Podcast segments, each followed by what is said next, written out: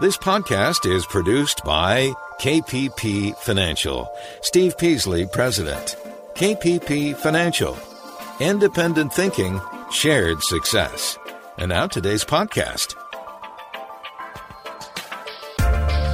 Good afternoon, fellow investors, and welcome to Invest Talk. This is our Tuesday, September 8th, 2020 edition of Invest Talk, and we have moved past the Labor Day holiday.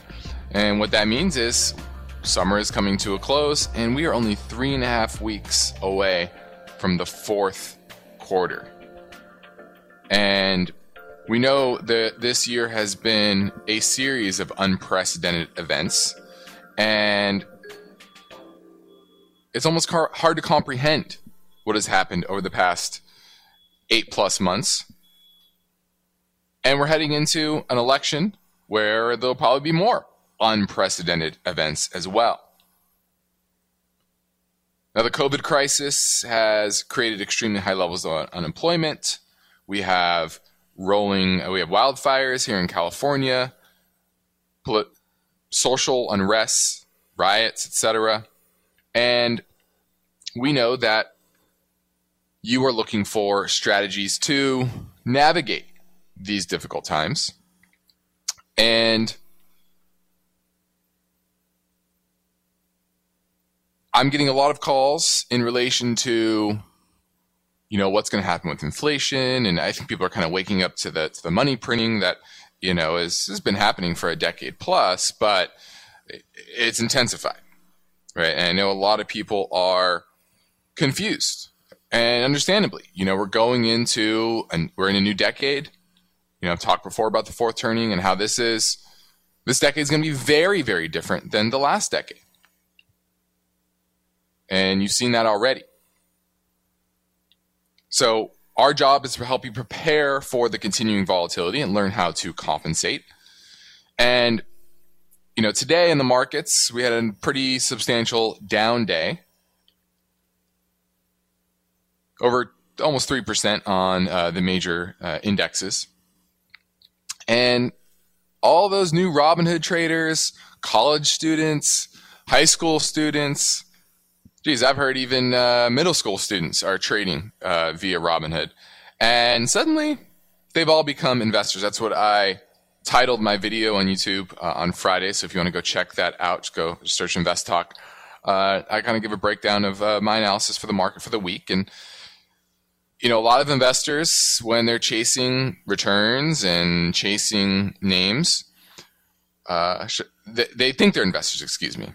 And in reality, they're just traders, they're speculators. But when they see losses, suddenly they become investors. Oh, it's just a good investment, right? And that's kind of, uh, I, I think, the what what all these traders are looking at right now is, what do I do? Losses, red, doesn't make sense. So I encourage everyone to go look at that video and uh, just give us uh, gives you a sense of what I was expecting for the market after last week. Now I'm Justin Klein, and today in this program and podcast, my job is to give you unbiased answers to your finance and investment questions and help you develop strategies to deal with this level of volatility that you're seeing. So I encourage you to give us a call 888 chart 888 4278.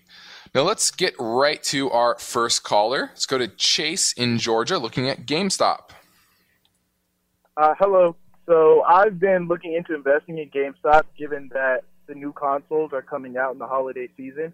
And after mm-hmm. doing some research, I've seen their stock nearly double in the past month. And with their earnings report coming out tomorrow, I wanted to know if you thought it would be a good idea for a short term investment, given the fact that three out of their past four quarters have they've been losing money in their earnings reports.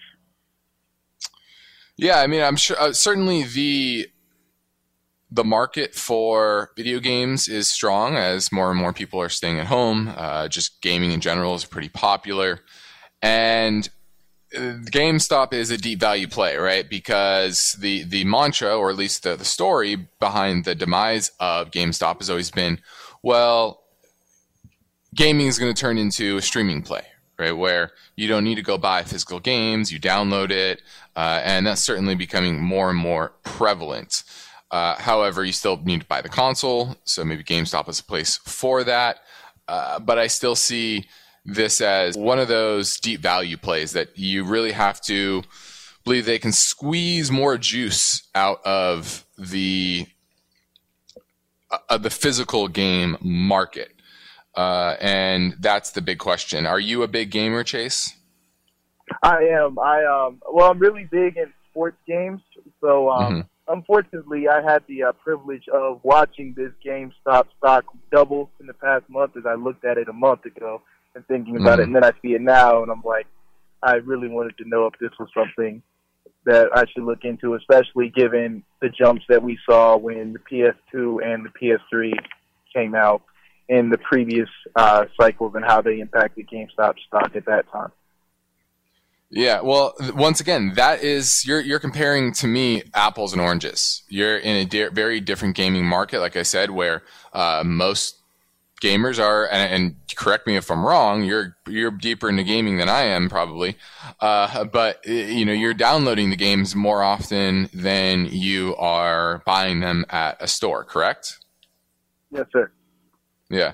So, what's GameStop's uh, business model? If physical games are no longer a thing and you just download download them uh, via the internet and you know you're playing streaming online, uh, etc. So yeah, you could buy uh, the the consoles there. However, you can buy the consoles at Target or Walmart or other areas or other stores as well. So uh, I, I, still think GameStop has some some runway here, uh, but and it's it's undervalued compared to sales, but their sales have not turned into profits, and that's my issue here. Is that um, that that's why I wouldn't play into it because I just don't see the long term viability of their business. Thanks for the call. You're listening to Invest Talk. I'm Justin Klein. We posted a new Talk Rap Fire Hour bonus podcast where Steve and I have recorded our answers to 34 voice bank questions. We respond to caller voicemail questions at a fast pace. You still get your our unbiased comments, but we keep things moving quickly. So tell your friends they can download it right now at investtalk.com or on iTunes, Google Play, or Spotify. Just search Invest Talk. And now I'm here, ready to take your calls live at 888 99 chart.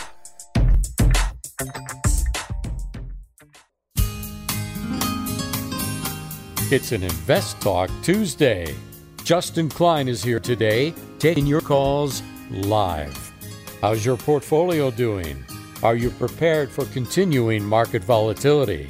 You've got questions, so call Invest Talk 888 99 Chart. Let's go to Josh in Atlanta. He is a new investor and he has some questions. Hi, yeah. Uh, as a 20 year old, relatively new to the world of investing, I was wondering if you had some uh, suggestions and advice on how I should divvy up my portfolio because I somewhat understand the long term investment of index funds, but I'm also aware of the idea of me being able to take some risk because of my age. Well, you certainly should uh, take some risk. Uh, my advice would be to, at this point, learn more. Do your best to, to learn more about markets, asset classes, correlations between asset classes, the risks of each asset class, the opportunities in each asset class, right? Uh, get get associated with the market, not just by the headlines or watching CNBC, but uh, we have a great book section on our site, so there's a lot of good reading there uh, as well. So there's a lot that you you you need to absorb.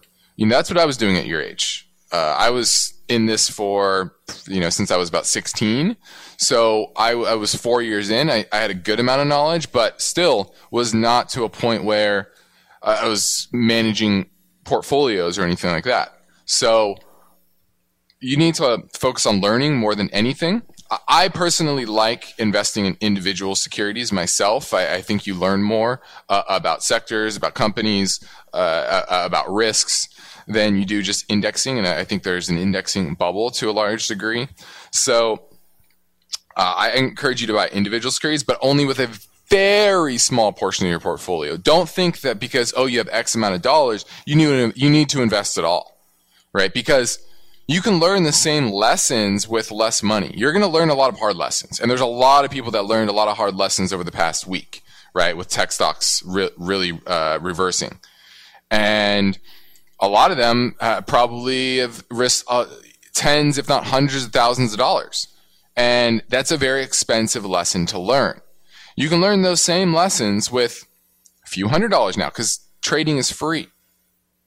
So I encourage you to use a small portion of your money, focus on learning as much as possible, learning how to save consistently as well, right? Because I know we talk about investing on this show a lot. That's our main focus. It's called Invest Talk. But the key to financial success over the long term is actually continuing, continually saving on a consistent basis. And if you can't do that, then all the investing lessons in the world and great investments that you have don't mean anything unless you're saving consistently. So don't feel like you need to learn it all at once. Just like anything, just take it one bite at a time and try to focus on learning more than investing at this time. Now, my focus point today concerns this story how running from cities to suburbs could affect your finances. There are five factors that you need to consider when calculating the cost of a particular move. I'm going to walk through that. Also, if we have time, I'm going to go over the jobs report and what positives and negatives can be pulled from the jobs report on Friday. And then muni bonds. Muni bonds, uh, investors should look maybe beyond their own states that they live in, and we're going to discuss that in more detail.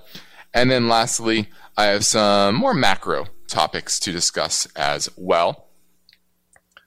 Now, here in InvestTalk and at my company, KPP Financial, we operate with a philosophy of independent thinking and shared success. Our job each day is to provide you with unbiased guidance and we practice parallel investing, which means we invest right alongside our clients. And I encourage you to reach out to myself or Steve for a, pre, a free portfolio review assessment. We can do it via Skype, telephone, Jive meetings, etc. Just send us a message through investtalk.com or you can call our KPP financial office in Irvine, California at 800 557 5461. Now let's dig in a little bit into our main focus point today, and that is in regards to moving from big cities into the suburbs. And if you look at Redfin statistics, there's been a massive jump in the demand for suburban and suburban and rural housing. Now, since the pandemic, home prices are up 11.3% overall in rural areas, 9.2% in the suburbs, but only up 6.7 in urban areas. So clearly the lower interest rates are helping suburbs and rural areas a lot more than the urban areas and that's because people don't care about commute times as much as they used to. Right? They need more space because they're working from home. So there's been pent up demand, you know, a lot of shutdown of uh, the, the entire economy, including home buying and selling uh, in the in the spring, and so there's been some pent up demand and obviously lower interest rates as well. So all those are factoring into more people looking at the suburbs and just moving in general. And after the break, I'm going to touch on five factors to consider or five costs that go beyond just the price you pay for a home or your, your, your overall mortgage to consider as well. Now you're listening to Invest Talk. I'm Justin Klein. Summer is basically over, but as serious investors, we try our best to manage our fear and greed and help you do so. Because that practice can make you a better investor. I'm ready to take your calls at 888 99 chart.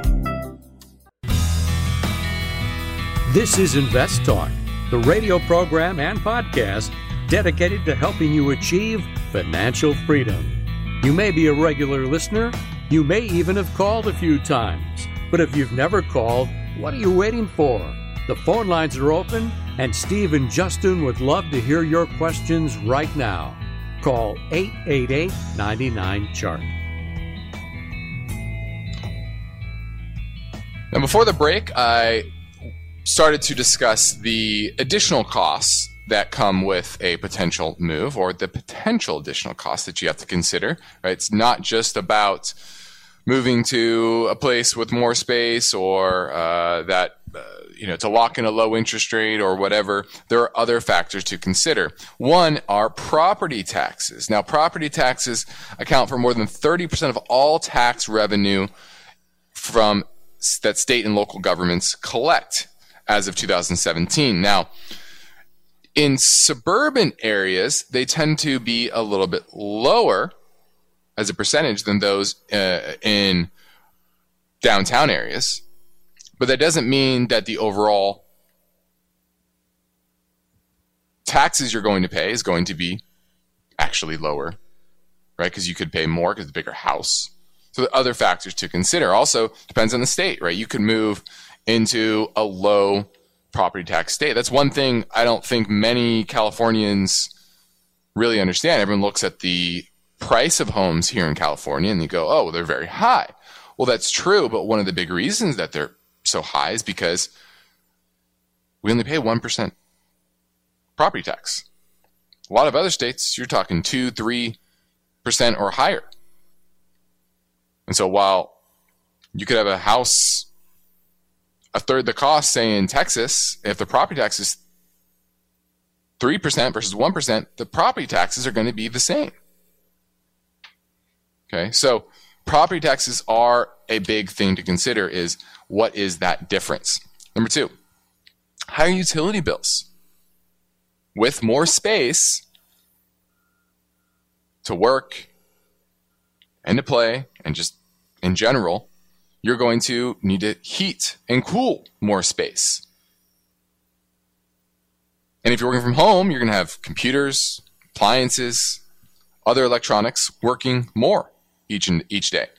Now, the typical New York City customer paid about $94 in the month of July. Westchester County customers paid $113. Now, that's not a giant difference, but it can be very substantial depending on where you're moving. And that's only, you're talking about electric, you're talking what about water, gas, garbage removal, etc. Sometimes, maybe if you're a renter, all those things are packaged in. So that's a big consideration. Number three, maintenance and upkeep. A bigger home means more things could break.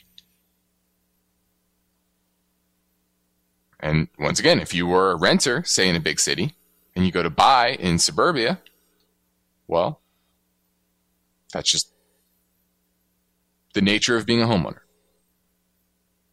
Now, typically, you should budget about 1 to upwards of 4% of the value of the home for maintenance costs each year.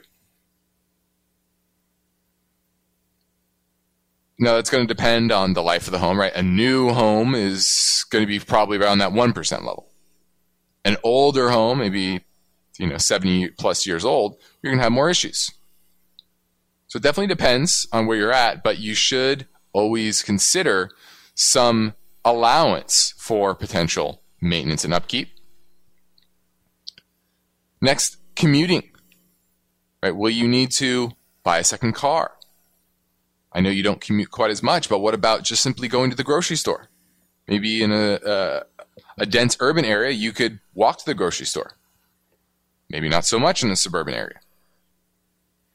And then lastly, furniture the more the more rooms you have, the more furniture you're going to need, and furniture can get awfully expensive. And many people tend to splurge, right? They're moving a new home, they just feel like they need to buy everything, fill it all up.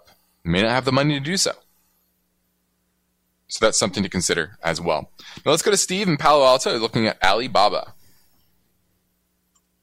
Hey, Steve. Uh, just wanted to start off by uh, saying that I love the show, listening to you and Steve. Um, so my question is about uh, Alibaba. Um, mm-hmm. It's I guess it's recently uh, seen a 10% pullback from its uh, highs, and um, I just wanted to know uh, if now is a good time to buy that stock, or maybe I shouldn't uh, uh, invest in that stock uh, individually. Maybe it's better just to get some uh, uh, diversification through an ETF, or uh, just wanted your thoughts on that. Uh, we're not a fan of Alibaba. I think there's uh, a lot of issues around China and uh, potential regulation uh, and, and, listing and, and, having stricter regulations on their uh, their accounting, which uh, oftentimes is dubious.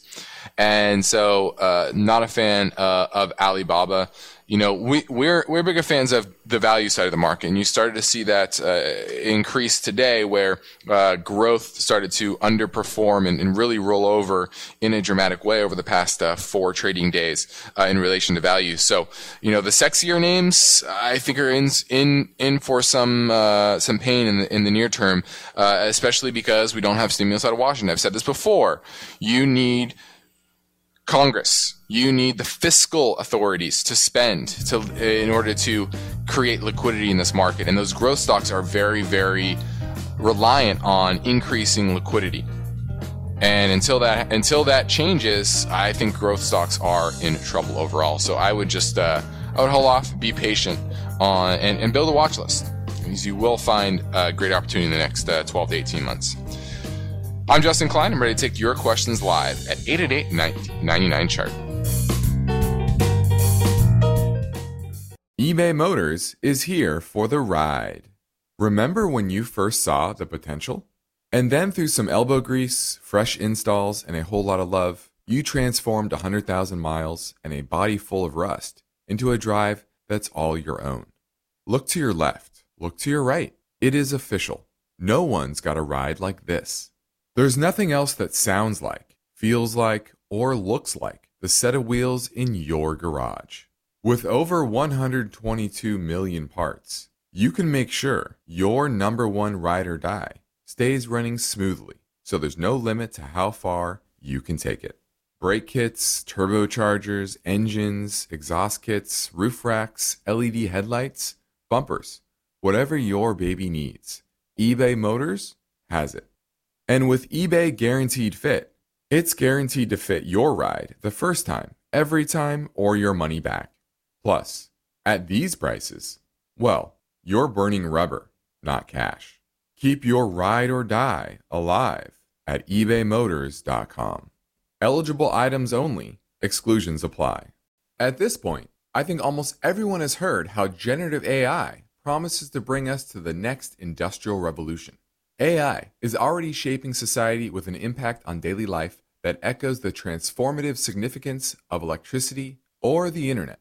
As we take steps to embrace the potential of generative AI, we need to remain vigilant with regard to its exploitability.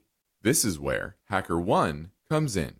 HackerOne's AI Red Team addresses the novel challenges of AI safety and security for businesses that are launching new AI deployments. The HackerOne approach involves targeted offensive testing by harnessing the collective skills of ethical hackers who are proficient in AI and prompt hacking. In short, AI red teaming is the practice of stress testing AI models and deployments to make sure they can't be tricked into providing information beyond their intended use, and that security flaws can't be exploited to access confidential data or systems. HackerOne seamlessly integrates with your existing tools to enhance communication and collaboration across development, security, and IT teams. So, stay ahead of the game in the battle against cyber threats with HackerOne's attack resistance platform. Learn more at hackerone.com. That's H A C K E R O N E.com, hackerone.com. You are listening to Invest Talk. We've seen the markets go up, then down, sideways, and around. It's called volatility. And if you're a serious investor, you'll have finance and investment questions for Justin Klein. He's here now taking your calls live. Invest Talk, 888 99 Chart. Let's go to Justin in Stockton and let's talk about the NASDAQ. Hi, Justin. Thanks for taking my call. I just wanted to ask your opinion about what you think is going to go down this week uh, with the NASDAQ, just because closed just right above, right under its 50-day moving average. Um, volume looks like it's about you know about the same as it has been for the last few weeks, and um, I know that you can't make uh, make a big thing out of one day or two days, but what would need to happen to confirm reversal or to resume its uptrend? Just because um, trying to see if this would be an opportunity to get in long on the cues or if it's a shorting opportunity. So thank you for taking my call. Yeah, no problem. Uh, I do think if you get a confirmation below this 50-day moving average, meaning another close uh, on the on the daily chart below today's low, uh, I think that would be uh, a one confirmation, as well as another close on the week below last week's low, which would be obviously Friday's low. And so those would be my two two signals uh, that I would be looking for for a confirmation. This is this is a major reversal uh, in the Nasdaq, and uh, on the surface, it definitely looks like it is uh, because of the drastic volume that you're seeing uh, in the market on a lot of these uh, these tech names. Uh, and usually, when you see a high volume reversal from a high, which is what we just had, that means it wants to go lower. Uh, and I think that's uh, likely the case here. You know, we're heading into election season where there's going to be a lot of volatility with headlines, and uh, we don't have a stimulus, which I, I, think is a big, big factor here. Uh, you're seeing a strengthening dollar, which means uh, dollar liquidity is getting getting weaker.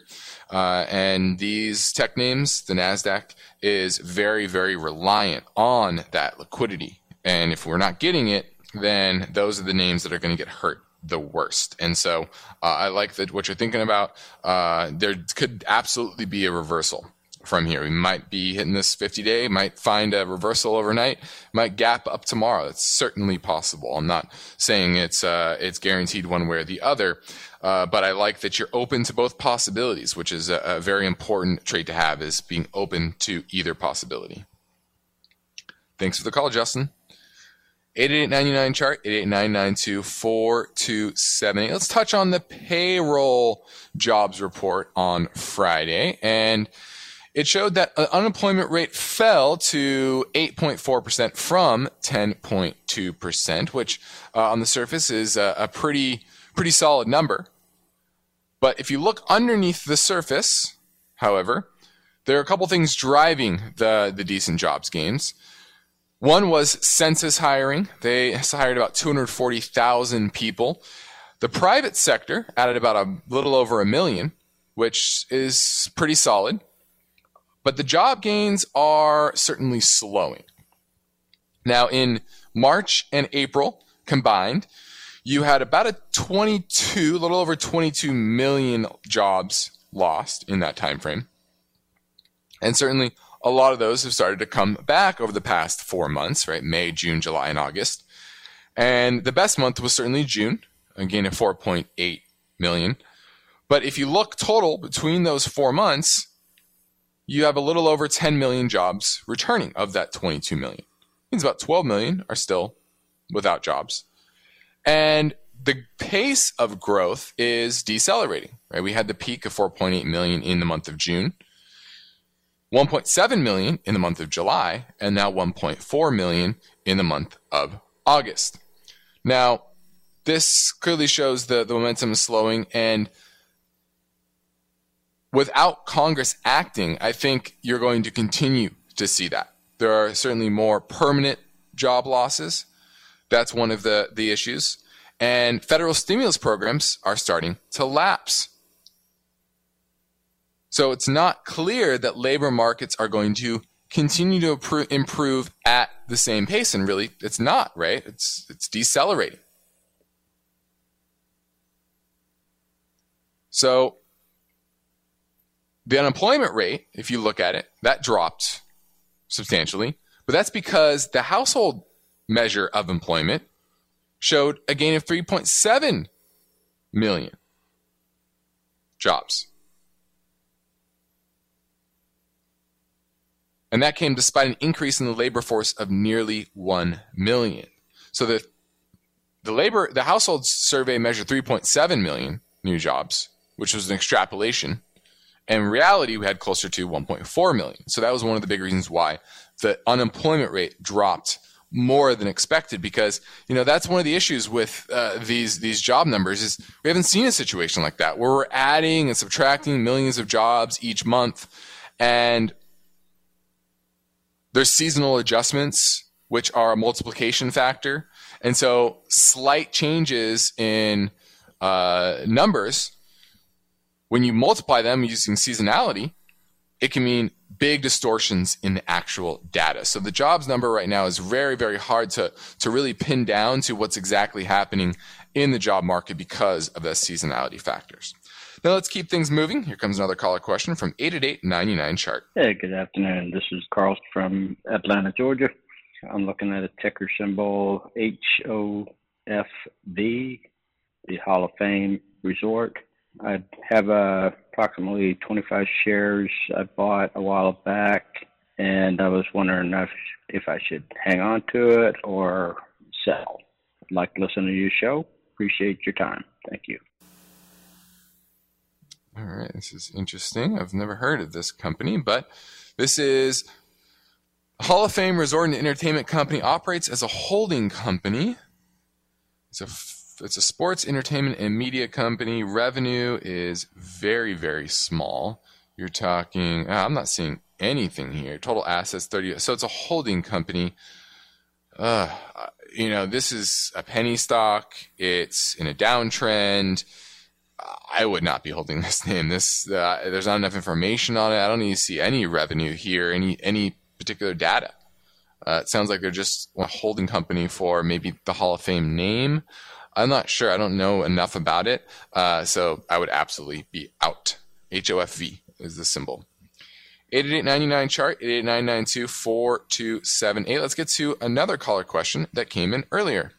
Hey, Justin and Steve. Um, this is uh, Roberto from Washington, D.C. I was calling about Best Buy stock. I wanted to see what you guys thought of it, especially now with COVID and how it's kind of done really well recently. As of today, it's in the 110 range. So just wanted to see if, if you guys think it's a good buy back to school. So I really think that a lot of people would be buying technology products and so forth. And I think their e-commerce, their website, their online sales have really gotten better. So wanted to see if you guys think it's too high right now and if it'll eventually come down or if it's it's going to keep on going up. So I will be happy to hear from you guys on the podcast. Uh, thank you so much. Have a great day. Bye.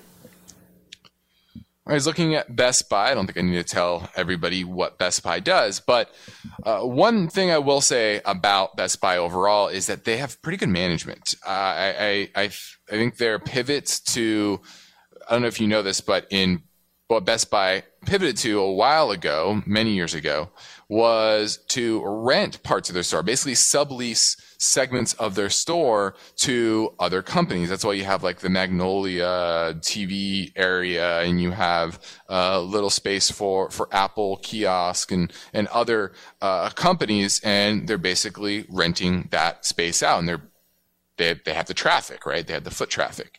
And so I think that was a great pivot to, uh, switch up their business model a little bit and and focus on specific products that are very high margin and the rest or they, they can rent out right um, so i think the management there is very good. I know they pivoted to uh, online p- uh, pickup where you can order online and, and pick up uh, rapidly. Uh, I, you know i have friends that sell in, in, that have products that sell in best buy so i, I know a little bit uh, on that front. So i like that you're looking at best buy it's certainly on my watch list. Uh, our value is more in the 70s however where it's at 105 right now. Uh, I think in, in around 70, 75, it's a it's a solid buy, especially after the way they've pivoted during this crisis and, and really uh, juiced up their, their, their profits, their their cash flow, and their margins. Definitely impressive on my front, and they've been buying back shares, uh, and they have a solid balance sheet. So. I like I like that you have this on your radar. Uh, it's it is a little expensive for my taste, but I, I think it's something that will uh, be a solid performer over the long term, mainly because of the management. I really like management for Best Buy. I think they're doing a bang up job. So you're listening to Invest Talk. I'm Justin Klein. And one thing I know for sure is that your retirement objectives cannot be controlled by a pandemic or a tough economy, you need to take steps now to optimize your portfolio. So I encourage you to reach out to myself or Steve Peasley at our KPP financial office in Irvine, California. We want to help you. Maybe you're a conservative investor looking for income, you're edging closer to retirement or in retirement, and you know you have CDs that are coming due. You know, you can only get 1% on your money market. Whatever it is, you know, you're looking for more income. We have those clients all the time trying to juice a little bit more out of their savings. Also, younger investors that are aggressive, looking for uh, opportunities to maybe play the upside of higher inflation.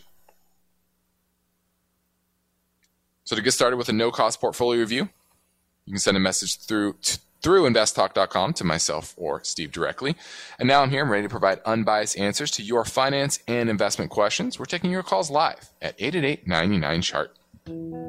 This is Invest Talk. Good news Steve and Justin have recorded another rapid fire hour podcast. They take caller questions at a faster pace, but you still get their unbiased answers. In this special bonus show podcast, you'll hear responses to 34 finance and investment questions. The theme of the program concerns market processes, best practices for investors, and explanations of various terms and investment opportunities. So tell your friends, search Google Play, Spotify, iTunes, or investtalk.com for the free August Rapid Fire Hour. Independent thinking, shared success. This is Invest Talk Made possible by KPP Financial. Steve, Justin, hello. My name is Zach. Well, I'm invested in a UPS share, and uh, I averaged in at 108. It's currently increased to about 8% of my portfolio. Having trouble balancing my greed and fear. Uh, wondering if I should cut it back to maybe 4 or 5% of my portfolio and allocate that money elsewhere. Thanks for your time. I appreciate it. You guys have a good day. Bye. All right, looking at United Parcel Services, and I would say absolutely yes. Eight percent is too much uh, for one particular position in portfolio, and so cutting that back to four percent is kind of in our wheelhouse for the way we manage uh, our our client uh, assets. So uh, I like that. I do think UPS is overvalued here at about one fifty six. Our fair value is closer to 110 115 dollars a share. So roughly 30% overvalued at these levels, and you're starting to see a rollover. Just closed uh, today for the second time in three days below its 20 one day yeah 20 day moving average. And so i think it's probably headed to that 50 right around 140 so i think it's a good time to be reducing your position in ups because i do think it's a little overvalued. 8899 chart 888-992-4278. We have 10 minutes left in the show. So if you're going to call, you want to do it right now. Let's touch on munis. I think this is an area that uh, a, a lot of investors are looking for higher yields. And most investors don't like paying taxes. And so they think that they are gaming the system or getting some great return because they're not being taxed on the yield they're getting in the in the muni space. And the answer to that question I always ask, or, or the question that I always pose when I'm talking to people that are thinking about the muni space is, what is your tax bracket? Right? Because at the end of the day, it's about your tax adjusted yield. And for the most part, if you aren't in the highest tax bracket, it usually doesn't make sense for you. Now, one way to show that in real numbers is looking at total returns on muni funds from different states. Now, the best performing over the last 10 years are Colorado, Missouri, and Florida, roughly about 4% on average per year. The lowest yielding are Maryland, Virginia, Michigan, and Connecticut about three, three and a quarter on average. Now, that doesn't sound like a big difference, but in reality, over that 10 years, $10,000, or sorry, the total return from, was it Maryland? What's the, the least one? That's uh, Maryland, yep, is 35%. And the highest, Colorado, is 49%. So a big difference over 10 years, especially if you're looking at low interest low yielding securities. Now, why is that? Well, I think it's fairly easy to understand why. Well, if you look at Colorado, Missouri, Florida, no state income tax. And so there those investors, those wealthy people are not looking for tax-free yield for the most part because they don't have a lot of state income tax.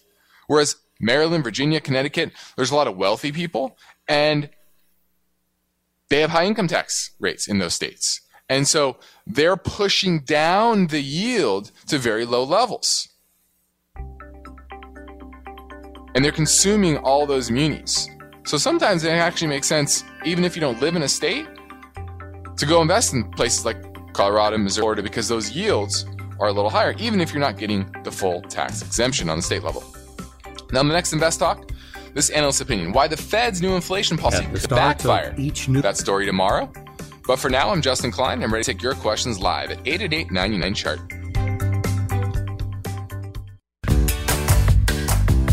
You are listening to Invest Talk.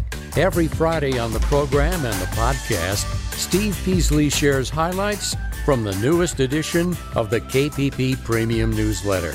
Listen Fridays to Invest Talk. And now, Steve and Justin welcome your calls and questions. 888 99 Chart. Hi, Steve and Justin. My name is Vaughn from Cincinnati. I have a question on an ETF, Bravo Lima Charlie November. That's BLCN.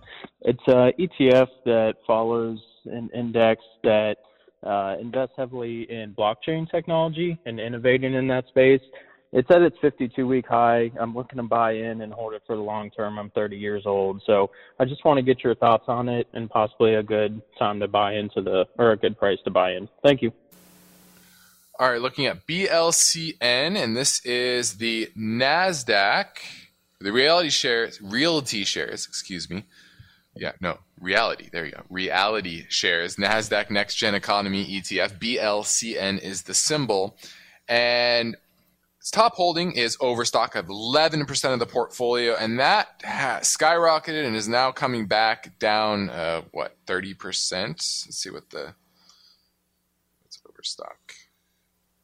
Its high was $127. Now we're at 63. Yeah, so it's uh, down about 50% in the past uh, three weeks, and BLCN is hurting because of it. Uh, Square is second, DocuSign.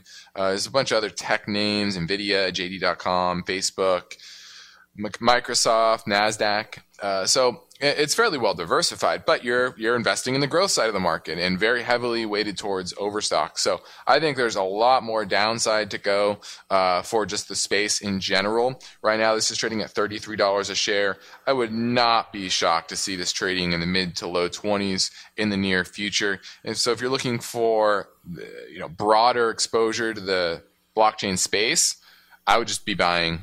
Uh, I would be waiting for that you know, personally, I rather own. You know, I like that. There's some names in this that I that I like, um, but if I, depending on how much crypto or uh, Bitcoin I would have, I would rather allocate it there. To be honest with you, um, but it's really up to you. But I think this has a lot more downside to go before I would get excited about picking it up. Here comes another caller question. And now, if you've been listening for a while, you already know what I think about this next stock, but we get new listeners every day, so let's run this again. Hi, Jen, Bob, and Indy. So the elephant in the room is Tesla. What the heck? I've never been an investor in it, and I'm all but certain you guys aren't. But how do we mortal investors rationalize the rise of this crazy stock with its PE of a thousand? Is there anything that would get you guys to consider a long position down the road? Cheers, and thanks for all you do. Uh, yeah, there's always something that could turn us into believers. One is stopping financial shenanigans in order to manipulate GAAP profit in order to try to get the S&P to add you to their index. That's number one. Uh, number two is, you know, I don't know if SoftBank is in on it, but I, I showed this uh, article from the Financial Times on Friday on a YouTube video on how SoftBank has been the one driving up these uh, these tech names through uh, out of the money call options, huge gambles on these names. Uh, who knows how much they've they've lost, or, or, maybe they got lucky and got out in time uh, at the expense of re- the retail investors. But Tesla is one of those names, and clearly Tesla has gone from 500 down to 330 in the span of five days. Uh, a lot of newbie investors are caught with their pants down, and I think there's much more pain to come.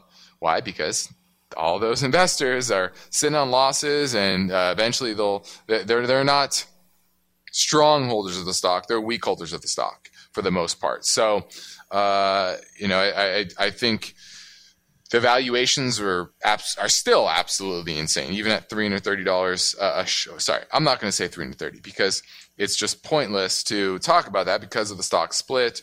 Uh, it's really talking about the market cap, which is still three hundred nine billion, hit four hundred billion uh, last week. So uh, I, I I think there's absolutely something that could could make me a believer, and that is actually producing cars for a profit, which still really hasn't done for uh, any length of time. So, um, you know, it's it's it's a market that's very irrational. This is 1999 all over again. Uh, did we just hit March 2000? Maybe. We'll see. Only know in hindsight. I'm Justin Klein. This completes another Invest Talk program. I'll return on Thursday. Steve Peasley will be here tomorrow, but please remember to tell your friends and family members that they can choose from over 100 archived Invest Talk podcasts for free over at investtalk.com or on iTunes, Google Play, Spotify. Independent thinking, shared success. This is Invest Talk. Good night. Because of the nature of the interactive dialogue inherent in the format of this program, it's important for the listener to understand that not all comments made will apply to them specifically. Nothing said shall be taken to be investment advice, or shall statements on this program be considered an offer to buy or sell securities. Such advice is rendered solely on an individual basis and at times will require that the investor review a prospectus before investing. Invest Talk is a copyrighted program of Klein Pavlis Peasley Financial, a registered investment advisor, which retains all rights. For more information regarding KPP's investment advisors, call 1 800 557 5461. Steve Peasley is president and Justin Klein, chief executive officer of Klein Pavlis Peasley Financial. And they thank you for listening and welcome your comments or questions on our 24 hour listener line at 888 99 Chart.